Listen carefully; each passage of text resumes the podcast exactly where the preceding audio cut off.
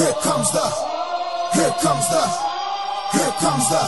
really want it like that. Yeah. Here comes the, no, here comes the, oh, here comes the, y'all don't really want it like that. Yeah. Here comes the, no, here comes the, oh, here comes the, y'all don't really want it like that. I said so, I keep big bills up in my heart, don't look dirty like blood. Hello and welcome back to another episode of the Red Shirts Fantasy Football Podcast. I'm your host, Kent Weyrauch, and I am joined by my entire crew this time. We have all four of us, plus a special guest on today's show. So we have two Matts on the show. We also have Jen Smith, of course. She's one of our favorites, but we have two Matts on the show.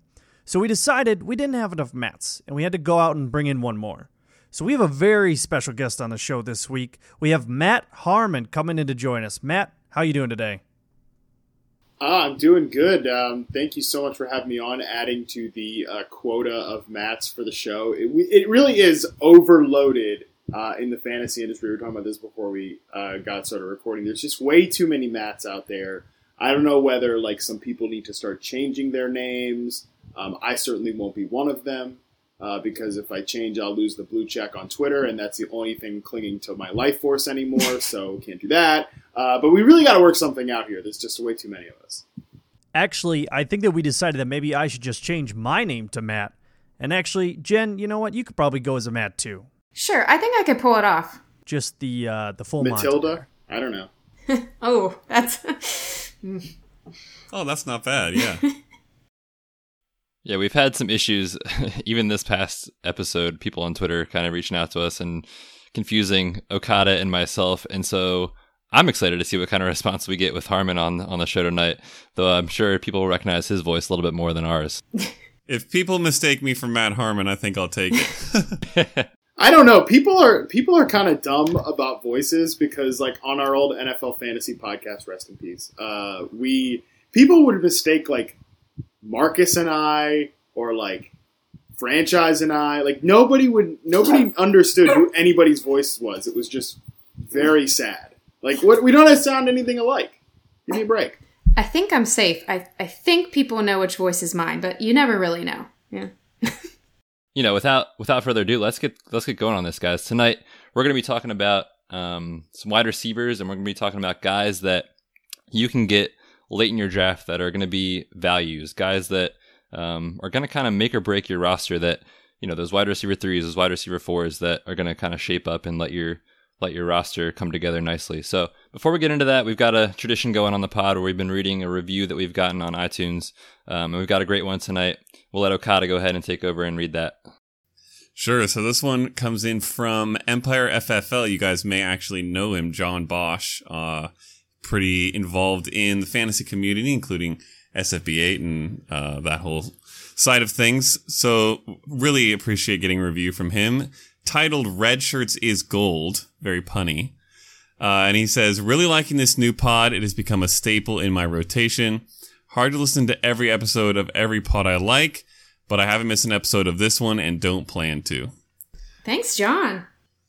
Yeah. Nice. You know, it's good to hear from someone who, you know, they know what they're talking about, so if they like listening to us, I suppose we must know what we're talking about a little bit. You hope a little, yeah. Yeah, just a bit. John's a great guy. John, thank you so much for that review. John's an awesome follow on Twitter as well. Like you said before, at Empire FFL, give him a follow. He's doing some great work in the community, kind of along with what Scott Fish is doing with Fantasy Cares and all that great stuff. So thanks a lot, John. We'll go ahead and move into the news now. There's been a lot of news. Actually, in the last couple of days, in the last week, the most recent one coming out today was regarding Buffalo Bills running back LeSean McCoy. Guys, it's kind of a sad situation if it's true, and we don't want to assume anything until he's proven guilty. But there's been some reports coming out. I think it was an Instagram post showing his ex-girlfriend, I believe it was, with some pretty brutal kind of facial scars and alleged, you know, domestic violence and that kind of thing, which we all take very seriously, so we'll kind of leave the legal side out of this for now. But what do you guys make of this situation, and does it change at all for that Bills offense in terms of what you're looking for in 2018? It's not actually too much of a an impact for me just because I wasn't drafting McCoy anywhere anyways. I don't like, I know he's going to get touches, obviously, on that offense. He's going to be the key cog, possibly the only actual person to touch the ball. I'm not sure how they'll make that work, but there is no one else there with any semblance of offensive talent, really, if we're being honest, or defensive talent. Their team is just bad. So this obviously, we'll see how it all pans out.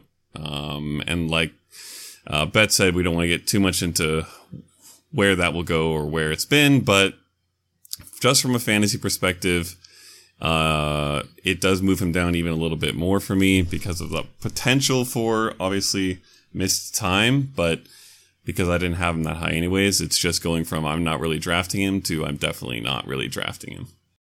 Yeah, for sure. I mean, feel the same way. I kind of feel the same way, right? Like, I was not drafting McCoy anyways, and like this is just going to be even more. This will like keep me from seeing him fall too far and being like, well, you know, yeah, like he's going to get 300 plus touches. We know this, and like talking myself into it. So yeah, probably just kind of hands off no matter where he slips. The situation does look ugly. There's, you know, even the accusation or, you know, the implications are, you know, that he might have ordered an attack on her or something, or in a robbery. I'm going to be hands off about this. And for the Bills at large, like, I don't really see myself drafting any Bills players this year. Like you mentioned, McCoy was really the only marquee guy. The other names in that offense, you know, Kelvin Benjamin, he's going to get targets, but like outside of a best ball scenario, you're never going to want to slide him into a weekly lineup. So I'm out on that. And there's really nobody that like, there's nobody on the roster like that I'm excited about. It, you know, if McCoy is gone, like, okay, well, this guy could get starter level touches. I mean, you're looking at like Chris Ivory. You're not excited about him? No, it's not 2015 anymore, Jen. It's I haven't been excited about. He could lead the backfield. Oh, come on. I'm kidding, folks. I would take several other followers before I would take the leader of that backfield. So, yeah, agreed. I don't know. Probably just total hands-off on the Bills this year. I think we're all in lockstep there. I think that's probably about 5 minutes too long spent on the Bills for the 2018 season. One guy that might kind of be a piece to fill in if there is a suspension or if there is any sort of legal action against LeSean McCoy. A name that's still out there that's kind of floating around is a veteran running back, DeMarco Murray. We just want to bring it up so he's on everyone's radar, moving through the summer and into training camps that are purportedly from Adam Schefter. There's been 4 or 5 teams that are interested in Murray and have been talking to him. We're not sure what's going to come of that, but I don't think we really need to get into it too much. Just something to monitor. So maybe there's a training camp injury or something like that where he finds himself on an NFL roster. But for now, kind of just a situation to monitor and a name to monitor throughout the season. The next thing that's pretty relevant, and Okada, you're going to probably have some feelings about this one if I know anything about you. Your boy, Julian Edelman, suspended and will serve his 4-game suspension. What do you think? I kind of had a small sliver of hope that the whole discussion of we don't really know what this substance was going to give us a way out and Edelman would play, but clearly that's not the case. I think we touched on a little bit when the suspension first came out, but I still like drafting Edelman. I think it gives him some value, and typically when I look at the Patriots, when I look at Tom Brady, when I look at Julian Edelman as well, these are fiery guys who like to play with chips on their shoulder. So don't be surprised if Edelman comes back in week 5. Brady starts hammering his boy with targets, which would have happened anyways. And you see in a PPR league, Edelman absolutely skyrocket as far as value and point production. So if you can get him at a place where you think you can last 4 games, and considering some of the guys who could fill in even from the Patriots, over that span that you could get way late in drafts to fill in if you need to, I think it's totally a viable strategy. For sure. Jen, who do you think is going to step up in that 4-game absence? Who's the biggest beneficiary of this suspension? I mean, you think about Hogan. I think he comes to mind the most. And then I think some are even talking about Jordan Matthews, right, as coming up and kind of filling in and taking some of those targets and him being this deep, deep sleeper. I'm not on that train, I don't think. So for me, I think it's Hogan. He stepped up last season. I think we can expect a similar thing. What I am kind of seeing, though, is his ADP is starting to rise. And I just, once Edelman is back, I'm not quite sure what value he is going to hold or what role he's going to have continuously on the team. We haven't necessarily seen that since Edelman was out on injury last season. So it's kind of, I'm drafting Edelman, let's say, at a discount later. I'm not drafting Hogan. Yeah, for sure. Harmon, you got anything to add to this situation? Yeah, I like Hogan. He's kind of in that 6th round range right now, which I think is fair. The thing I like about him is that he's a player we've seen succeed in multiple roles.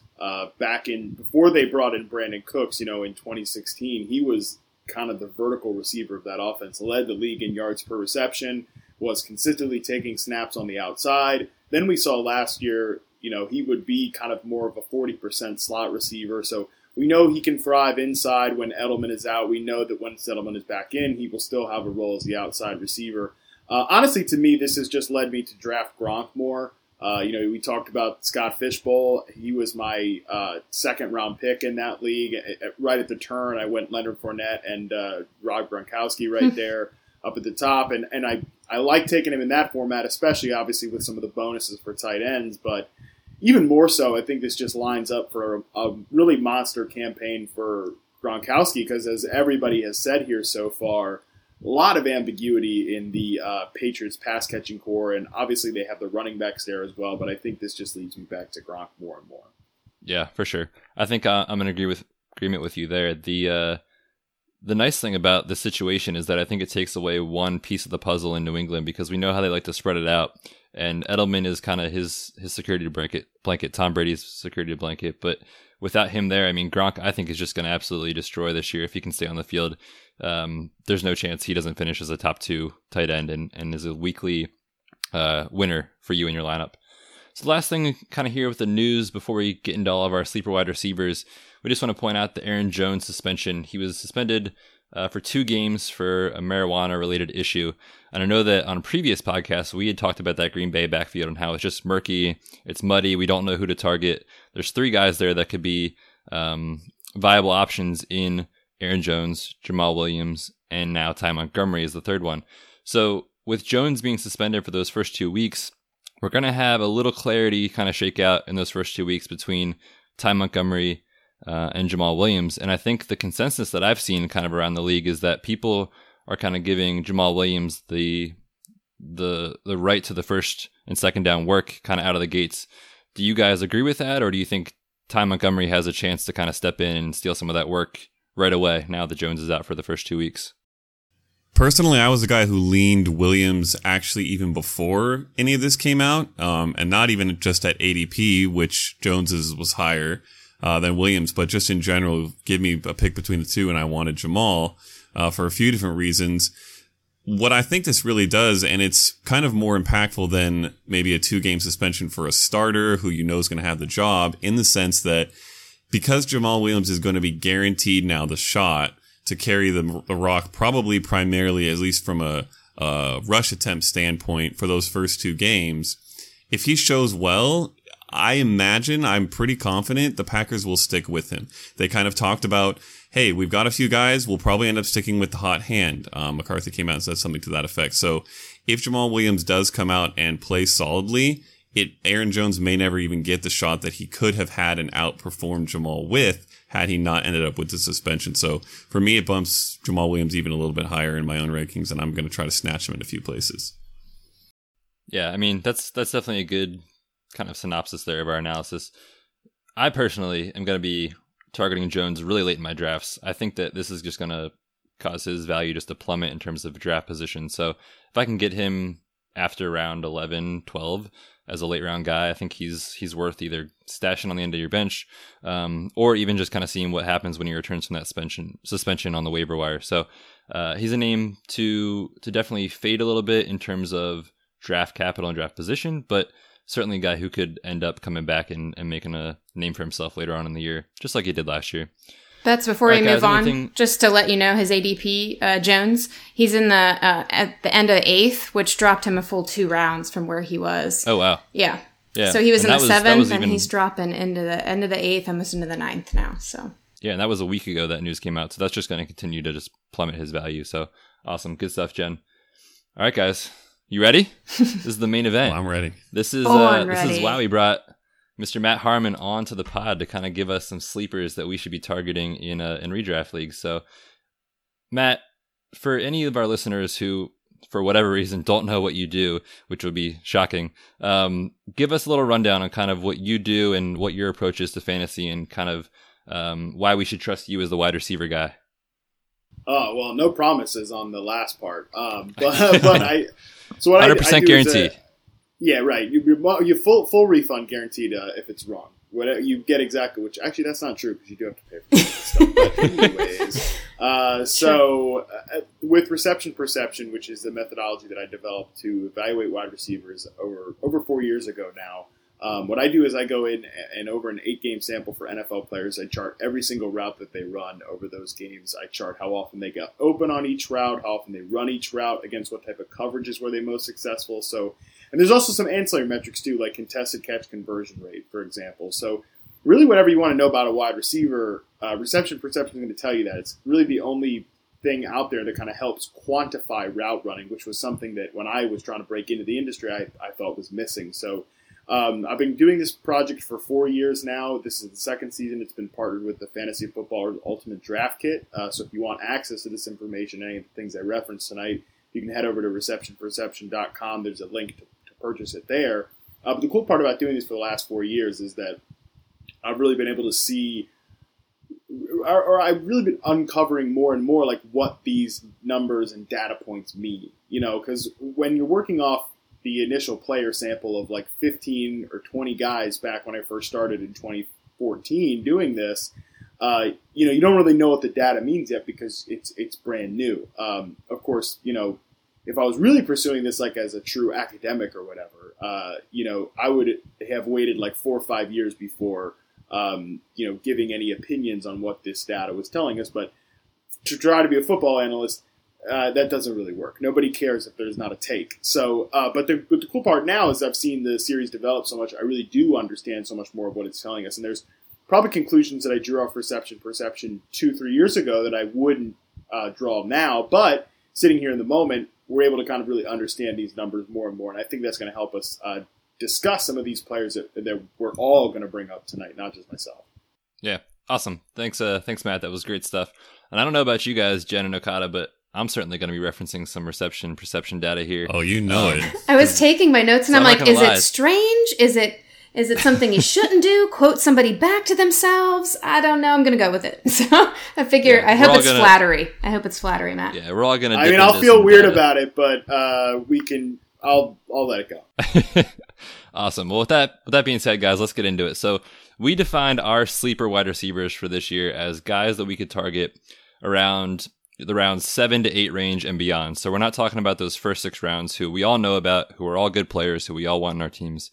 Like I mentioned kind of at the top of the show, these are the guys that I think personally kind of separate you from your league mates.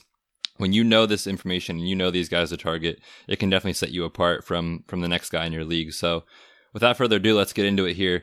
We'll give Harmon the first go at this since he's the reception perception guy. Harmon, you got a guy for us who we should target after round 7? Yeah, this one feels pretty obvious to me, and I think a lot of other analysts are on this, which is nice to see too. We talked about the Packers earlier. It's Randall Cobb. I know he's already had some health issues again this offseason, which you definitely got to watch out for because that's really what's held him back over the last couple of years. He's been a fascinating player to kind of track throughout reception perception. One of the first season I sampled of him was that great 2014 season. We all remember that. He scored a bunch of touchdowns, got the big contract extension. Since then, over the 2015 and 2016 seasons, we saw his success rate versus coverage scores, charting how often he's getting open, just collapse. Especially 2016 was a really nightmarish season. And, in my mind, I'm like, oh, I think this guy's probably seen his best days are in the past was what I was thinking as we're going along. However, this past season, I was surprised to see when I went back and charted his sample that he was back up there towards that 70% success rate versus man coverage score. He's much better against zone coverage. And I think honestly what it was just being healthy.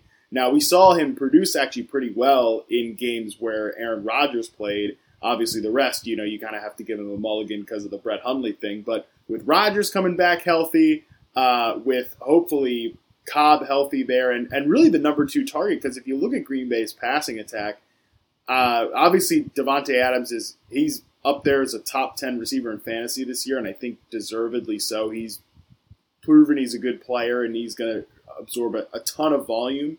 But outside of that, on the wide receiver depth chart, a lot of unproven guys, and at tight end they have Jimmy Graham, but like Jimmy Graham I think is definitely slowing down too. So I've been all over Cobb, and he's going in the 8th round right now on Fantasy Football Calculator, and sometimes you can get him even a little later than that. I'm all in on him at that price because it's all reward and a floor with really no risk baked into it because he's so cheap. Yeah, that's awesome stuff, and you brought up some great points there, and the fact that his reception perception data just plummeted during that 2016 season and allowed him to kind of bounce back into last year and potentially this year. That was great stuff, but I'll be honest, all you need to say for me to be excited about Randall Cobb is Brett Hundley is now not playing quarterback and Aaron Rodgers is back under center. So I agree 100%. He's someone that I'm definitely targeting as well. And I think that anytime you have an Aaron Rodgers pass catcher, that's all you got to say. He's a guy who I think can bounce back for sure. So I'm with you there, Harmon, that's great stuff. Okada, let's kick it over to you. Who's one guy that you're excited about after round 7? Sure. So first guy I'm gonna go with is one Jameson Crowder of the Washington Redskins, coming in pretty much somewhere in the 10 to 11 round range in standard, and then in PPR that will bump up a little bit, not quite above kind of our limit, but certainly he is a little bit more of a PPR receiver, so that's something to consider. As far as your scoring format, when you're looking to draft him, it's going to make a big difference. But basically, Crowder's a guy who has not quite broken out. Not quite. He had a very good season back in 2016. 99 targets, 67 receptions, 847 yards, 7 TDs.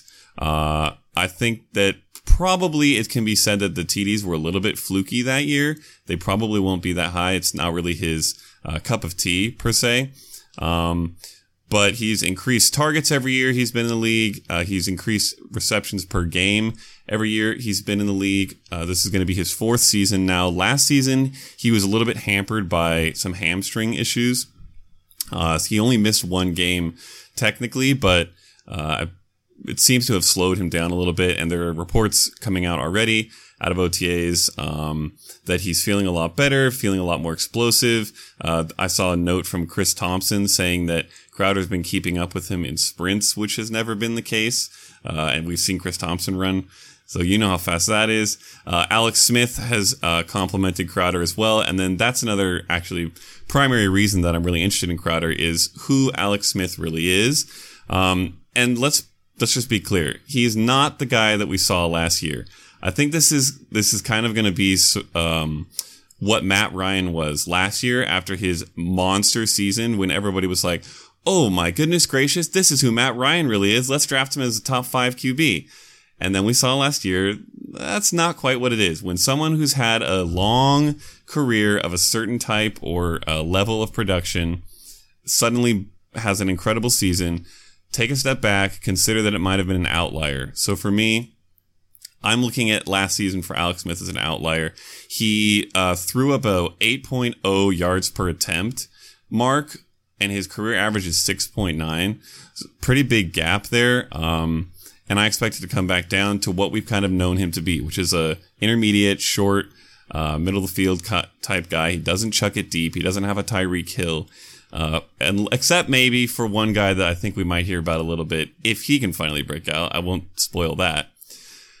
But having said that, there's no clear-cut wide receiver one really on this team as of yet.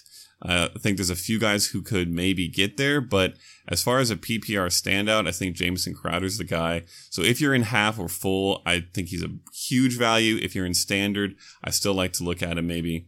And I'm feeling pretty good about him. I think maybe we kind of have to skip back to Harmon really quick because one of his guys is a teammate of my guy, and I feel like we should maybe hear about that. Yeah, no, this offense is always a fun one to talk about because we know throughout Washington's history with Jay Gruden, they've never really had a funnel receiver. You know, like you mentioned, they've never really had that number one guy that just absorbs a mass amount of the targets. You know, people were incorrectly identifying Terrell Pryor as that player last year. That was never going to be the case. This year, I do think that if there's one player that does have that potential, I think it is Josh Doctson. You know, if you look at him back at TCU, he was really known for his ability in contested situations, his reception perception, contested catch conversion rate, 80% back in those days, or 85%, clearly a dominant trait of his. But if you looked at the rest of his sample, too, he was a guy who had above-average success rates on a variety of routes all across the route tree. So I do think he is somebody that can be more than just a jump ball specialist. I think he does have the ability to be a true number one receiver. I don't know necessarily that you should bank on him getting the target load of that type of player, but you don't necessarily have to pay for him as that guy either. He's going in like the 13th round right now. I love taking him there, especially in best ball, because I do think he'll have those big weeks where he scores touchdowns in the red zone, gets targets inside the 10-yard line, and converts them because he is that dominant contested catch receiver. And honestly, I just think this offense in Washington is going to be really good. Jay Gruden, I do think, is an underrated offensive mind. I think Alex Smith, like you mentioned, obviously is going to regress in terms of his deep passing numbers and all of that, but I do think he's a capable point guard in this offense that has a lot of intriguing players, whether it's Jameson Crowder, whether it's even Paul Richardson, who I'm also taking too because he's super cheap. Jordan Reed, if he's healthy, you know, God willing, probably won't be.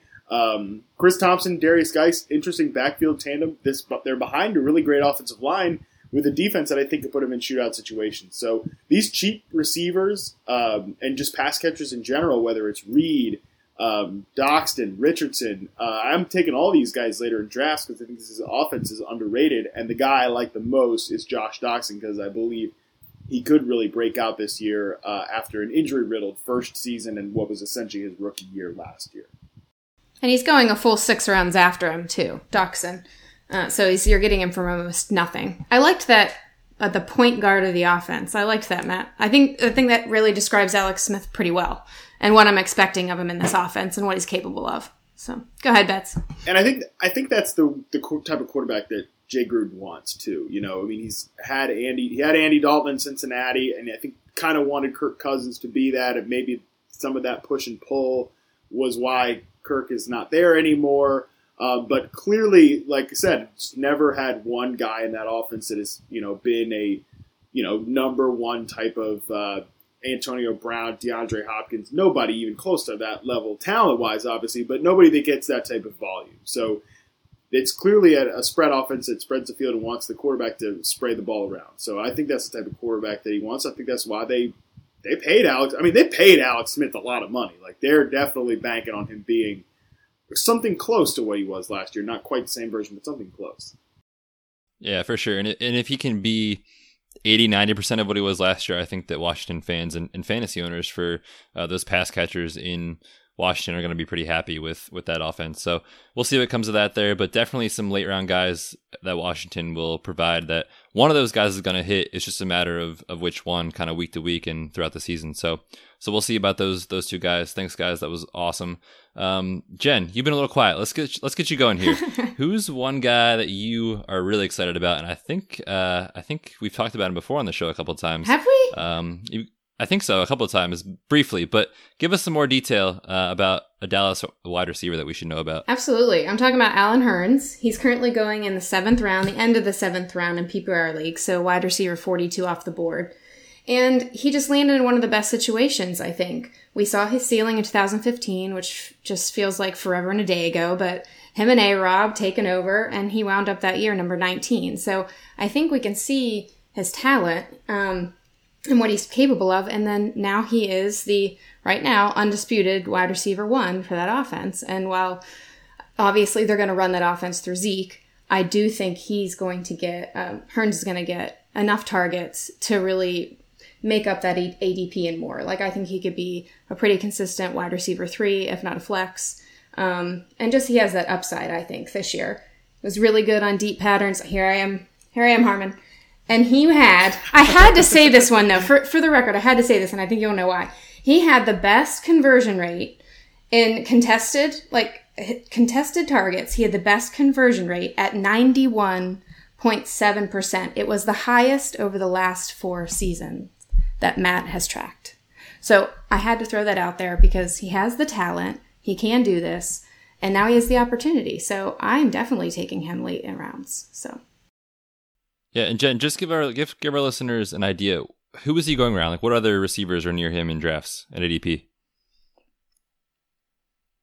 He is. Sorry, I thought you had it up. You're always the ADP person for us. So he's going right around. So we've got Devontae Parker, Jordy Nelson, Robbie Anderson, then he's going. Allen Hurns, then Goodwin's right after him, DJ Moore, and Calvin Ridley.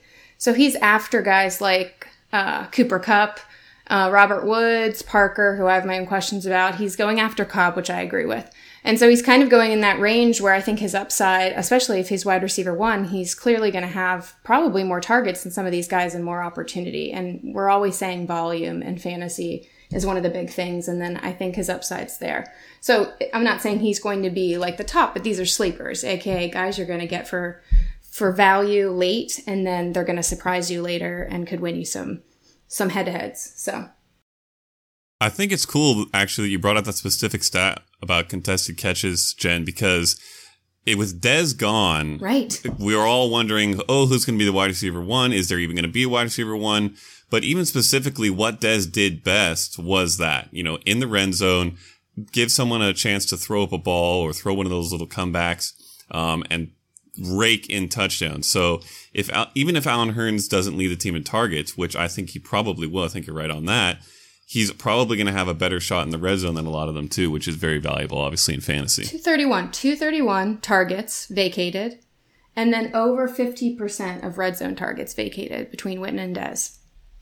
Sounds pretty juicy to me, I think. Yeah, I mean, there's a ton of volume to go around. You know what's crazy, too, is this is one, by the way, Jen, totally logged into the Google Doc first and, put 2 good picks right away, which was annoying. I was like, those were definitely 2 that I went in and I'm like, I gotta get these. Those were, and I was like, man, she's already stolen the good picks. But people are on Hurns, though. Yeah, they're getting there. They are. Yeah, you mentioned he's up there in, kind of that 9.07. A month ago, he was down there at 10.07. So he's already jumped up a full round. People are definitely...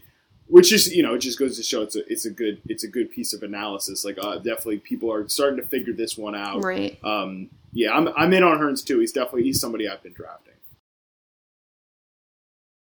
Yeah, we'll see. We'll just have to see kind of how his ADP shakes out. If we can keep getting him in later rounds, definitely. But like you mentioned, people are starting to get onto him, and rightly so. Maybe they should be. So, great call there, Jen. I'll go ahead and step in and give out one of my guys.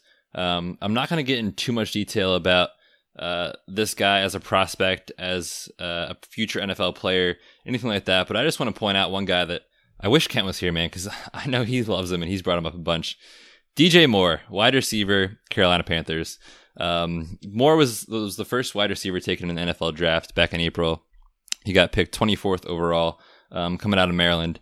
And I know that there's people out there that believe in Devin Funchess, but I'll be honest with you, I'm not one of them.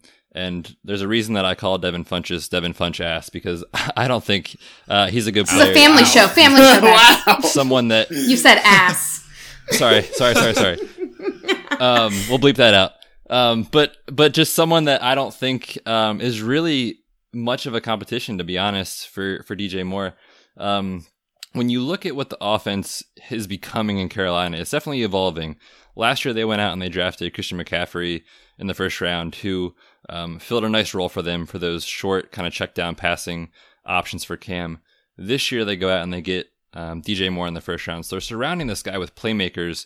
And I think it's kind of obvious that they're trying to get the ball out of Cam's hands quicker and more efficiently. And to do that, they're going to get a guy like DJ Moore, who, I'll be honest, I cheated. I took this all from reception perception. He creates layup throws for his quarterback. Harmon, do you agree with that? Yeah, I mean, trying to recover real quick from Devin Funchess getting murdered on the show. I mean, he seems like such a nice guy, but I don't know. That was what I loved so much about DJ Moore as a draft prospect. Like you mentioned, It does create those layup throws. And, like, is there a quarterback that has needed those layup throws more than Cam Newton over the last, 5-8 years of his career or whatever? I would argue no. As a longtime Panthers sufferer, that's the type of receiver that he's always needed. DJ Moore's a guy I got to talk to before the draft process. So, again, it was really cool to see the team I kind of like, sort of, depending on the day. It's complicated. It was nice to see them make a smart pick like this. I really think he's going to be a good receiver.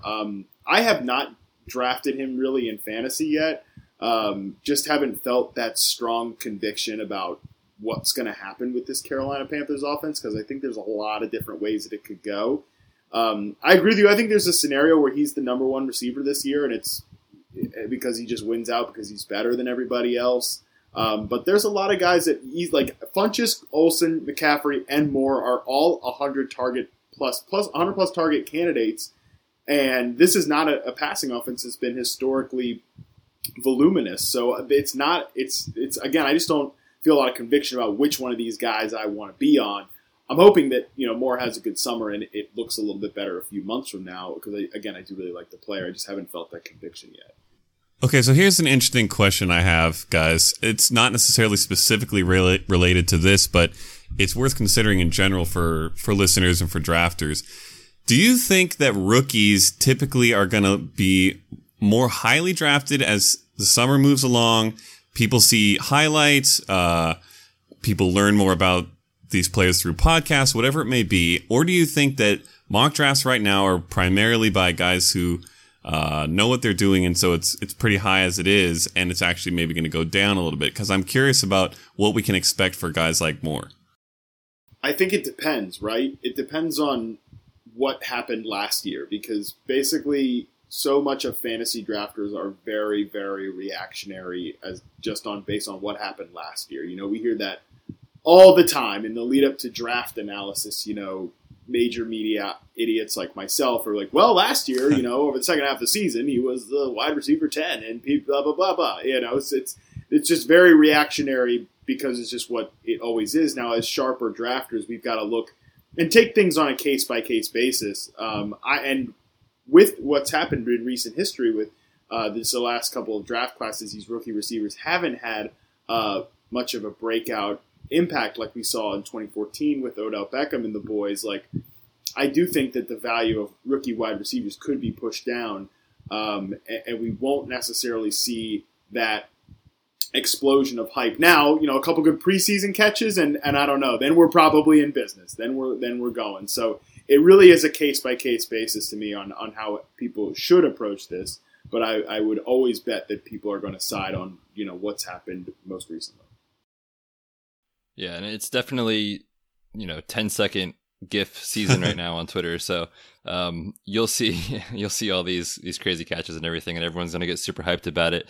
But we got to remember that's not how the game's played all the time. So we'll see what the preseason brings as far as DJ Moore's role in the Carolina offense. But from my perspective, I think I'm targeting him as someone that could be a very high upside player in the double-digit rounds, and we brought it up with guys like Josh Doctson, and at that price, it's kind of worth the gamble. So I think for what he could be, the draft capital isn't too pricey. But if he climbs into the single-digit rounds, I think he's someone that I'll probably fade.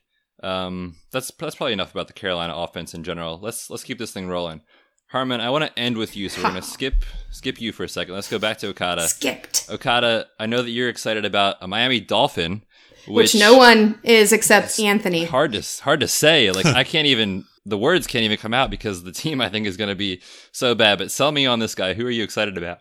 Definitely. So again, returning to a deliciously terrible AFC East team in the Dolphins. And I'm going to go with Kenny Stills. There's quite a few reasons I like Stills, and I'm actually grabbing him all over the place. First of all, Jarvis Landry is gone. That's obviously the biggest thing. We're talking 140 plus targets, 120 plus receptions, usually somewhere in that range, gone from this team. He has been the absolute hog of this offense, certainly in the passing game, for a few years now. So he's out in Cleveland, and that leaves a interesting smattering of pass attempts to get distilled Ooh, yeah. That was an accidental pun. Distilled down to Kenny Stills and then Devontae Parker, as well as the couple sort of slotty guys that they brought in, Wilson and Danny Amendola. So when it comes down to it, Amendola is a Patriot guy, but he's made by the Patriots. So I don't have any confidence that he's going to be much of anything on the Dolphins. I'm not interested at all. Wilson, he's a Jag. So I'm not too interested in him either. So let's get back to Stills now. Oh, and then as far as Parker, I've wanted to believe in Parker for quite some time now. And he's a guy who could return some decent value for sure as well. But his ADP is higher. He's about 2 rounds higher, going around 903 versus 1112 for Kenny Stills. And I'm tired of honestly waiting for the Devontae Parker breakout. I think the time may have passed. So back to Kenny Stills. He's been an under-the-radar performer over the past few years. His yards, catches, receptions have all, or targets have all gone up in his first 3 seasons with the Dolphins after coming out of New Orleans, where he had some great seasons as well. Last year, he had 847 yards and 6 touchdowns. He's got 15 touchdowns combined over the last 2 seasons. And again, of course, that's all with Landry still there. Now, here's some fun stuff for you. He's primarily known as a deep ball guy, a down the field guy. He makes big plays. And if you have access to reception perception and you look at his success by route down the field, it's really, really good. But here's a fun little note. I won't tell you who said this originally. Hint, it's Matt Harmon. But Kenny Stills has been used out of the slot more than you would expect and successfully. So here's his direct quote, Mr. Harmon. The veteran receiver lined up in the slot on 38.8% of his sampled snaps and was off the line of scrimmage on 54.7%. And what it really does is it opens up a route down the middle of the field, inside vertical routes, that gives him the kind of separation that you can't really get running those same kind of routes from the outside. So if with that slot role completely vacated now, if Stills actually gets more of it than you would expect if you're trying to put that role onto Amendola or Wilson, that's going to be a huge boon for his targets and possibly also just for his efficiency. So I could see him leading the team in targets, and I think he's going to be very effective with those targets. Even if he doesn't, maybe if he falls in the 90 to 100 target range, which I think is perfectly plausible. This team's going to have to throw a lot. I think we can probably agree on that. I love Kenny Stills, so give him to me. At least your logic goes together because you don't like Amendola or Wilson, and if you're saying Kenny Stills might, take some of the slot and line up from there, so I mean that makes sense. You can't really, because I've it's 164 targets. I had to look it up. Landry had 164 targets last season. So there's plenty to go around. I like the Stills pick. So that's a lot. I still like Wilson. I'm just going to say that. He's you don't pay that much to him, but pay that much for him. So you can snag him at the end of drafts right now. Who knows? But yeah. Yeah, I think you can target both players. But I'm with you guys both on Wilson and Stills. Obviously, I'm with you on Stills things since you said what I said. So we're such fanboys. That's I'm weird. But no, I'm with you guys both on both these players. Honestly, all these Miami guys are cheap, and somebody's going to get that vacuum of targets sent their way.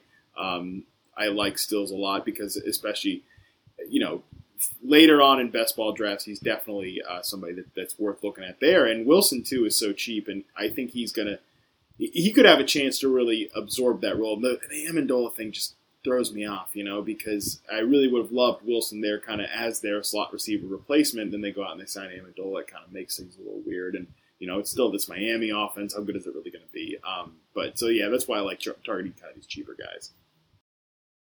So I'm going to go into my guy, who is Rishard Matthews. So I want to say before I even get into Matthews that I think this Tennessee offense is going to have a bounce-back season. Mariota just never looked right. After his injury, it's just he never was the same guy. He couldn't get comfortable in the pocket. He just wasn't scrambling the way he typically does, and it kind of takes away, obviously, his ceiling if you take away his legs. He just never felt like he got comfortable again. So I think that with that added into this, a healthy Mariota will only help Rishard Matthews, who is he's going right now in the 11th round, the end of the 11th round. This is ADP right now. So way late. So you're getting him for cheap. And this was the number 37 overall wide receiver last year in 2017. And that's with Eric Decker now gone. So that's 83 targets that got freed up. And I just think, last year his touchdowns were down. So they went down a little bit, and I think they're going to bounce back this year because we all know Decker in the red zone, and he was 25% of the red zone targets. So I think with that, he's got a lot of upside, especially where he's going. He's got a great conversion rate in contested situations. And I think he's really somebody that's going under the radar that I think could have, at least flex appeal, if not more upside once the season gets started. I hope people don't even pick up on him, to be honest. Yeah, it's funny. I feel like a good strategy to find these guys is to look for places where someone's assumed to be the wide receiver one that really there's not much reason for an assumption, or at least a dominating wide receiver one. So here you've got Davis. We talked about Stills with Parker, more in Carolina.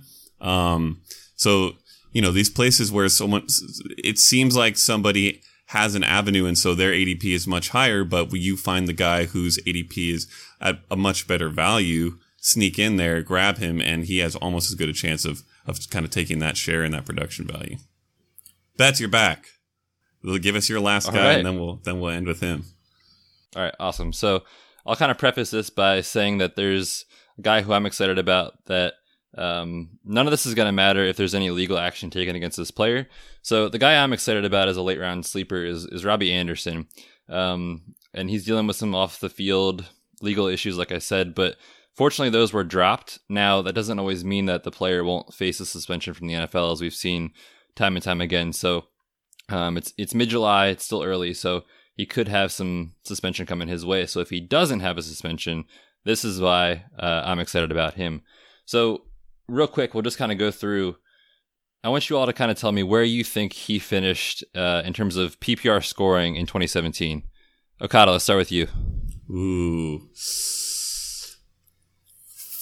Don't look it up. 22nd. I think Harmon, what do you got? Teens, right? Maybe up there around 13, 12. It's much higher than people think. No. Wow. Jen? I was going to go 19.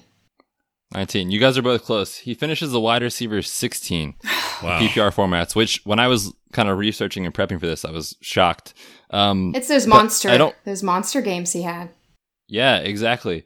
And that's kind of what I was going to bring up too, is he's someone that he's the perfect guy to put in your flex. And I'm all about those guys that you can put in your flex and kind of win you a week. And so he offers that upside there. I bring that up to kind of point out the big discrepancy. I don't know if there's another player in drafts who has that big of a discrepancy in terms of draft capital and his finish the year before. So he finishes wide receiver 16. He's being drafted as the wide receiver 41, which to me is just kind of bananas. I mean, I don't understand how there's such a big discrepancy. And maybe it's the legal concerns and the off-the-field stuff that's kind of dropping him. But if that doesn't, come to fruition, that's a huge discrepancy in terms of those two numbers. So he's a guy who I think offers big play potential. I went through some of the reception perception from him last year, and he's a guy who he did decently well in his contested catches. I think his contested catch rate was about 64.3%. So nothing that shocks you or blows you out of this world, but if he can go up and win 1, 2, 3, 4 deep balls and can take that to the house, that's almost like a week winner, in your flex option. So he's a guy for that reason that I'm excited about that you can get in the 9th round. I think I know one reason. I'm going to go out on a limb and say, I think it's because he plays for the Jets. That's a big discrepancy. Yeah, sure. Plus the suspension. And I would argue that's actually a pro for what that system is going to be in terms of their offense and their team as a whole. They're going to be trailing. They're going to have to throw the ball. We saw it a bunch last year. And so third, fourth quarter, chuck it up to Robbie Anderson. I'm all about it. Where is he going right now? Because that's what it all comes down to, right? I mean, you're right. 9th round, yeah. 9th round. Yeah, people have been drafting him like they're waiting for the other shoe to drop, suspension-wise. But it just, we're here in July, and it hasn't happened yet. And yeah, it still could, but Yeah, huge prices. I mean, there's going to be some regression just on his overall deep ball efficiency because of his deep touchdown. All of his touchdowns were on deep passes. So, I mean, that is something that probably not going to repeat itself, but it's an offense with at least an interesting quarterback situation. If and when McCown goes down, at least they have some more promising options than, you know, Bryce frickin' Petty. So, yeah, he's a good pick. He's a good one to call out. Yeah, it's really crazy when you see a gap like that you mentioned. You expect maybe, they signed someone big or their quarterback retired. This team has not changed at all. They signed Terrell Dumpster Fire. That's right. I mean, if McCown is ever not on the field, unless it's because of injury, it's only because they've decided Darnold is even better. So I don't see the quarterback situation dropping. That the one tiny little thing that I'm interested in, and I kind of wanted to save this for maybe an even deeper sleeper episode somewhere later, but Quincy Enunwa is coming back, and he has been an interesting guy for me as well. So keep that name in the back of your head. But I still love the Robbie Anderson pick. Good stuff, guys. We got one more. We might as well close out our show with Mr. Harmon kind of giving us the best of the best here.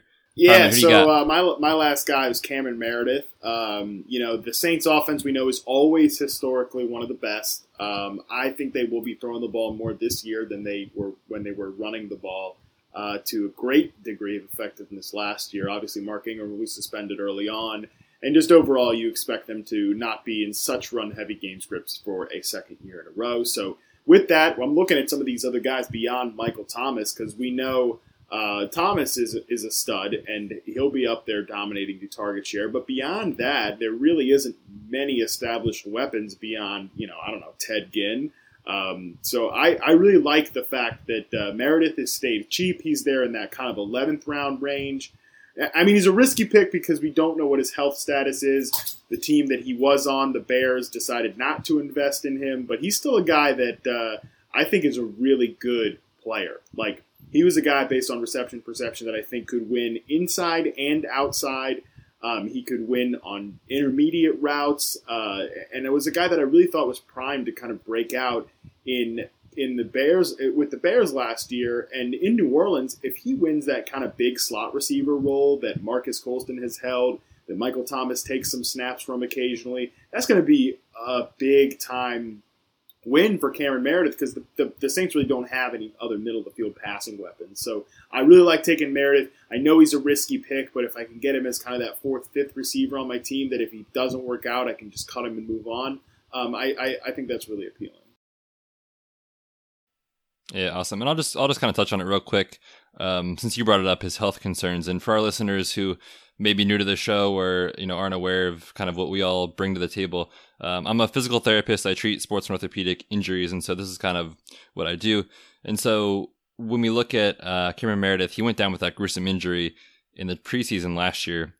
He tore the ACL and the MCL of his knee, and there was quotes that came out that said there was quote unquote other damage. So I'm not going to read into exactly what that means, but there's not a ton in the knee that isn't ligament or meniscus or cartilage.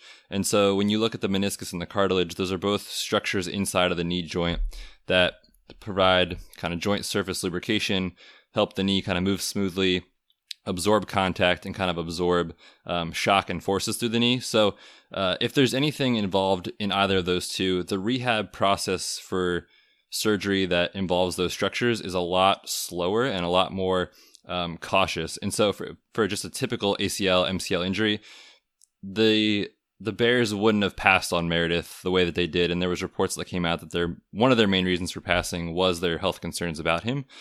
So there's something else going on that the Saints know that we don't. And so I'm not going to read into it, but just to kind of point out that hey, it's an injury that's not very straightforward, and we got to definitely monitor this kind of going through training camp and see how he performs to see if he'll be back to his form in 2018. But without further ado, we've got a special guest back on the show again. Hey, Kent, what's up, dude? Oh, hey, how's it going? Speaking of things that are injured all the time, my power company is being quite awful this evening, so it's gone out about 5 times. I'm going to try and get one guy in here real quick. I want to talk about Marquise Goodwin. I think he is going to be vastly outperforming his ADP this year. He's currently going at wide receiver 43, and that's going in the back half of the ninth round or somewhere in the middle. And ninth round wide receiver, kind of in that Robbie Anderson range. You guys were just talking about it. So it's a cheap, investment. And I think the upside that he has there is pretty immense, because if you look at the receiving options that they have right now, it's Pierre Garcon, who's 31 going on 32. They have Pettis, who they just drafted this year. And then they have Trent Taylor, who's recovering from back surgery he just had this offseason. And, people are looking at Jimmy G like he's, the next great quarterback in this league. And he went 5-0 and brought the 49ers to salvation. But in order for him to do that, he needs to have someone catching the ball. And I think Marquise Goodwin, who is going way too late, has potential to be like, I think a wide receiver 2 or a top 20 wide receiver this year, because I don't think Garcon is going to be able to get it done. And, they need someone who's got a little bit more of an athletic profile, and Goodwin's still 27. He's got a lot of tread left on the tire.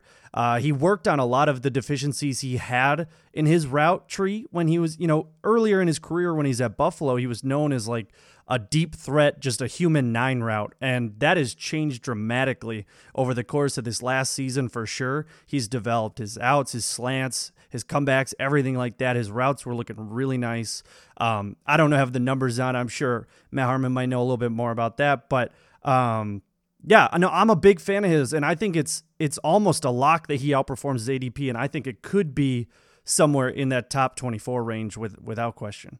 No, Ken, I think it's good that you called out Marquise Goodwin, because, like you mentioned, people are drafting Jimmy Garoppolo, as a top 7 quarterback, but that isn't. And I always like to look for these discrepancies in drafts, like whether it's all the Giants are going early, but Eli Manning's like quarterback dirt. So these sort of things, like fantasy is a numbers game. It's got to add up in the end. That's how statistics work, and statistically, like if Jimmy Garoppolo is going to finish as a top 10 quarterback, we're going to have to see, guys like Marquise Goodwin, George Kittle, Pierre Garcon exceed their ADPs, unless Jerick McKinnon really is going to catch like 1,000 receiving yards this year. So it's definitely a smart move to target Goodwin. I haven't been drafting him really because I like Garcon to reprise that top target role, but that's certainly no sure bet.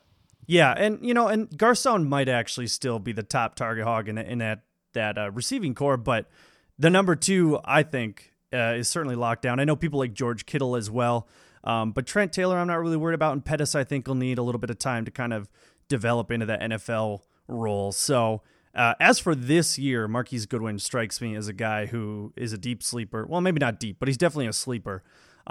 So I've been trying to draft him a little bit more in my best balls, and I'm going to be trying to get him in redraft leagues as well. So definitely looking forward to him. So did you guys, you've covered all the ground here, I think, right? You guys have gone over all your favorite sleepers. Yes, we have. Sir. We did. All right. Well, I'll have to listen to the podcast later to figure out what you guys think about all that. But, I do want to say to Mr. Matt Harmon, thank you for coming on the show. We do really appreciate it. Your expertise and your renown in the fantasy industry is well known. So we appreciate you coming on the show.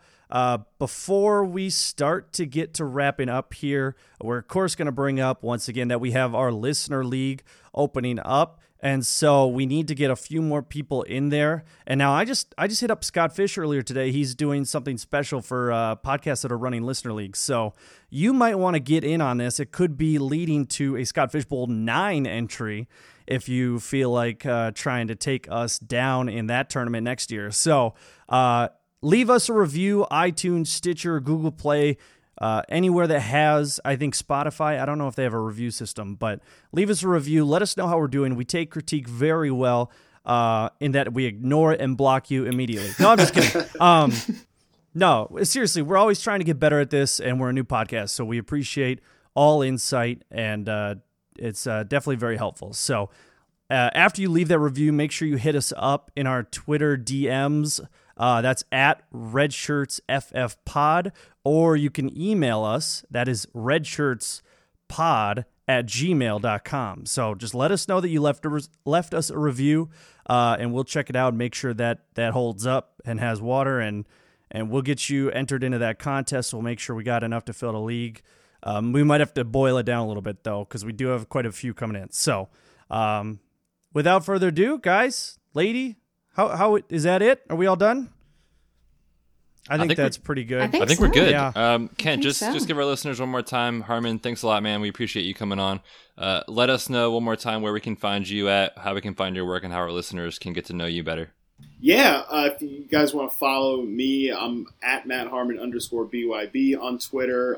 Reception Perception, which is what we were all mentioning tonight, not just me. It's a nice change of pace. You can find that at receptionperception.com. There's a link to purchase the Ultimate Draft Kit there where you're going to get access to everything you heard tonight and so much more. And yeah, this season I'm working at Yahoo now and really going to be doing a lot of stuff with their social media, with my social media, kind of for whatever reason, they're like, yeah, you have a good voice and we're going to make that our voice now. I'm like, well, that's a little intimidating, but we'll go ahead and do it anyway. So it should be fun. Just keep up with all that stuff, on any social media, just follow us at Yahoo Fantasy. Awesome. Well, good luck with that, man. We definitely love to see people like you getting out there and getting new jobs and stepping forward. So it's really good to see, and good luck with that. We like that. Well, anyway, I think that was another good episode. Like I said, I missed most of it, but we'll hear it later. So thank you for listening. Enjoy, getting these sleeper wide receivers. And once again, we are the Redshirts. Y'all don't really